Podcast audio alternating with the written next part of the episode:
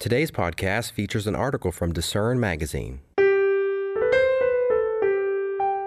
Three valuable ways elderly Christians can serve their congregations. Old age has its challenges. The way we serve may have to change, but God has some special assignments uniquely suited to elderly Christians. By Jeremy Lallier. God gave us temporary bodies. It's pretty easy to ignore that truth for the first couple decades of our lives, but eventually, the aging process catches up with all of us. That process can be a depressing one. Sure, these might be temporary bodies, but there are temporary bodies. Watching them slowly become less efficient and less effective is hard.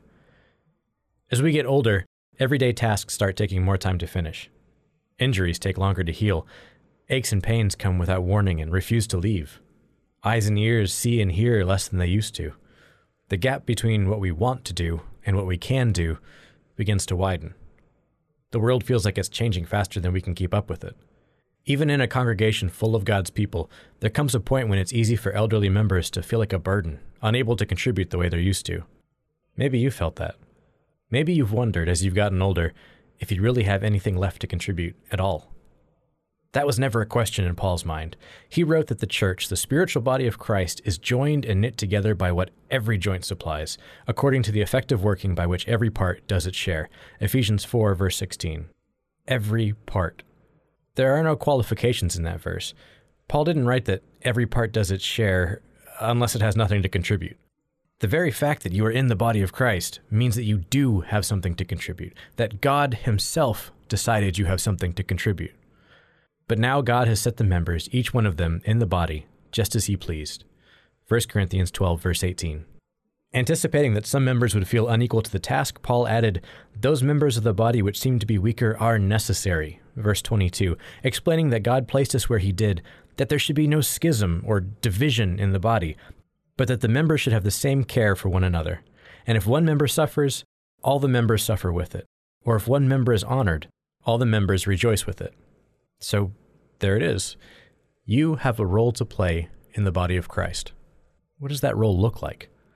It would be impossible to write an exhaustive list of all the ways elderly church members can serve their congregations. Every member is different, and every situation is different, and every congregation is different. And I'll be the first to admit that I'm saying this from an outsider's perspective.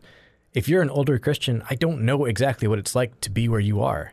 I can't pretend to fully understand what you deal with on a day to day basis, and I won't insult you by acting like I can.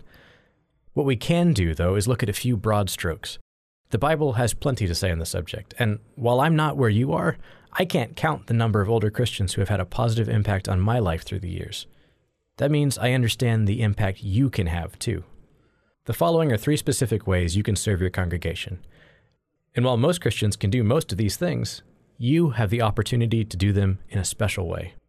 Number one, elderly Christians can build relationships. You might be thinking, okay, sure, but can't everyone in the congregation do this? You're not wrong.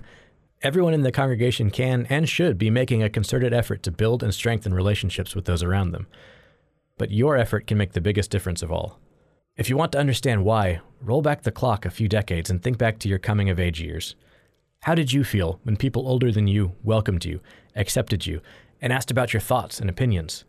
How did you feel when they ignored you, snubbed you, and mocked the things that mattered to you? There's the answer. The average congregation is made up of multiple generations of Christians, and you have the ability to bridge those generational gaps in a way few others can.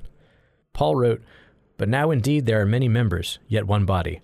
And the eye cannot say to the hand, I have no need of you, nor again the head to the feet, I have no need of you.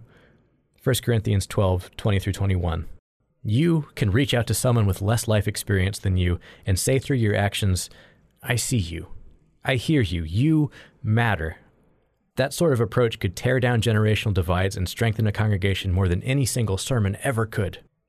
It also opens the door to giving advice and sharing wisdom. You've spent more time on this planet than many people in your congregation, and as a result, you've seen and experienced quite a bit. You've learned valuable, hard won lessons and gleaned pearls of insight into how life works. But wisdom, advice, and correction, especially correction, rarely translate well from one stranger to another. It's a lot easier to hear, that's a bad idea, from someone who knows you and loves you than it is to hear it from someone who hardly knows you at all. And that's part of what makes relationships so important. Building those bridges first makes it easier to give, and sometimes even receive, both constructive criticism and advice in general. Number two, elderly Christians can set the example. Of course, advice only counts for so much. What matters even more than your input is the way you live your life. You are, first and foremost, a Christian, a disciple of Jesus Christ. The longer you've been living this way of life, the more apparent that should be in the things that you say and do. When it is, others will notice. And when it isn't, others will notice that too. As an older Christian, especially if you've been following God for decades, you represent something. You are a living example of who a person can become after a lifetime of obedience to the Word of God. Will others see a template they'd like to emulate? Or will they see a warning of what they'd like to avoid? You don't need to be perfect. No one's expecting you to be. You are a Christian in progress just like the rest of us. But to many people in the congregation, you are a forerunner, someone who helps scout the trail the rest of us are walking. What others need to see from you is someone who is making an effort to do the right thing and whose life shows evidence of the fruit of the Spirit. Paul told the Philippians, Brothers, join in imitating me, and keep your eyes on those who walk according to the example you have in us. Philippians 3:17 English Standard Version. One of the best ways you can serve your congregation is by becoming an example that others can follow. Number 3, elderly Christians can pass the baton. Passing the baton sounds a lot like becoming obsolete, but nothing could be farther from the truth. In an actual relay race, as one runner approaches the end of his lap, the next runner starts running before the baton is passed. Why? It helps keep the pace going. If the incoming runner had to grind to a halt while passing the baton to another stationary runner, the team would lose valuable seconds in their race. Instead, the baton is passed at a crucial moment, once both runners are in sync, running the same direction at the same speed. In a spiritual sense, passing the baton isn't about removing ourselves from the picture or becoming irrelevant. It's about equipping the runners ahead of us to run their race, running in sync with them as we prepare them for the day when our portion of the race is finished. You won't be here forever.